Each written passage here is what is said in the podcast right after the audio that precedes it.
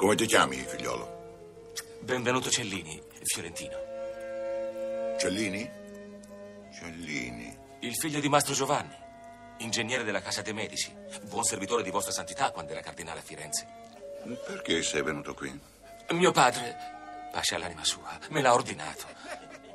Mi è apparso in sogno una notte e piangeva e diceva: se non suonerai per il Papa non avrai la mia benedizione. Che mascalzoni che sono questi fiorentini. Ah, perfino da morti. Mio padre ha detto che potrò servire ancor meglio vostra santità con la mia arte. Io sono orefice e sono scultore, il migliore che esista. Anche se il manoscritto porta la data di giovedì, è in realtà venerdì ventisette aprile millecinquecentocinquantaquattro che il popolo di Firenze, di prima mattina, assiste all'apparizione improvvisa del Perseo. Ancora non è chiaro il giorno e già una quantità spropositata di gente, attratta dal gesto esibito della decapitazione, dalle tracce nervose dei muscoli in tensione nel bronzo, s'affolla in piazza della Signoria per ammirare la novità sfornata da poco.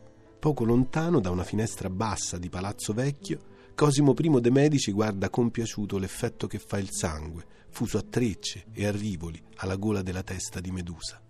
È lui ad averla commissionata qualche anno prima questa statua, nove anni prima per la precisione, e Cosimo è sempre attento a controllare che i suoi investimenti d'arte abbiano presa su quel pubblico di sudditi che va formando a colpi di magnificenza per interposta persona. Leggenda vuole e scrive che dell'apprezzamento pubblico della statua si trovi soddisfatto, ma la storia non è sempre chiara come i giorni di primavera di Firenze quando vengono raccontati, soprattutto se a raccontarli sono le ombre travagliate di Benvenuto Cellini. Orafo, scultore, omicida, rissoso e insofferente dalla giovinezza in poi, scrittore di due trattati, uno sull'oreficeria, uno sulla scultura e di una vita, o meglio, della vita di Benvenuto di Maestro Giovanni Cellini fiorentino, scritta per lui medesimo in Firenze. Un'autobiografia che da quel millecinquecentocinquantotto in cui viene cominciata resta in pratica non letta fino al Settecento, quando comincia la sua vita pubblica di stampa, con Baretti, le note appassionate di Vittorio Alfieri, la traduzione in tedesco di Goethe, la fascinazione divertita di Carlo Emilio Gadda, il Cellini artista squisito nella scultura e megalomane millantatore nella vita ci diverte e ci interessa. Millantatore. A voler dare retta alle parole, quella usata da Gadda ci stampa per sempre l'immagine vulgata di questo genio chiacchierone e affannato alla ricerca continua di una lucentezza senza sconti quando si dedica all'arte.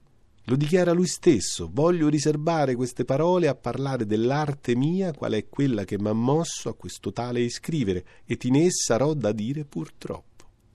Un progetto pieno di speranze, fare in modo che ci si accorga della bellezza anche quando si mostri sotto forma di saliera o di sigillo, in un tempo in cui agli stessi scultori e pittori, agli artisti, via, non veniva quasi mai concesso il plauso esatto per la loro grandezza. La lingua viva di Cellini si stampiglia a futura memoria, trasformando l'io che narra in un modello per i romanzi futuri di sé, che dal diciottesimo secolo della scoperta della vita si affolleranno nella piazza letteraria d'Europa come gli spettatori curiosi e primaverili della Loggia dei Lanzi. E il millantato genio di Cellini passa attraverso le sue scalmane di tecnico anche, magari in un intervento sulle dispute terminologiche, per cui, è da poco che in arte si usa il termine, si concentra nello spiegare le cose chiamate da quelli che non sanno grottesche, il quale non è il suo nome, perché sì bene per i mescugli pittorici di quel tipo che gli antichi si dilettavano di comporre, mostri è il vero nome e non grottesche. Ma è quando ci parla di salamandre nel fuoco, vuole convincerci che è stato Fiorino da Cellino, suavo a dare il nome a Firenze, che il Benvenuto Cellini scrittore dà il meglio di sé, quando inventa mondi nuovi che prefigurano già lo scarto difficilissimo e imprendibile che separa chi racconta dal se stesso raccontato. Che molti io passo e chi mi passa arrivo, uno dei versi del sonetto proemiale della vita. Benvenuto Cellini scrive per raccontare al mondo delle sue non poche virtù di artista e scrive contro gli attacchi della fortuna che gli arrivano da una schiera di praticonacci e di spie che gli tolgono spesso il sonno ancora più della fantasia.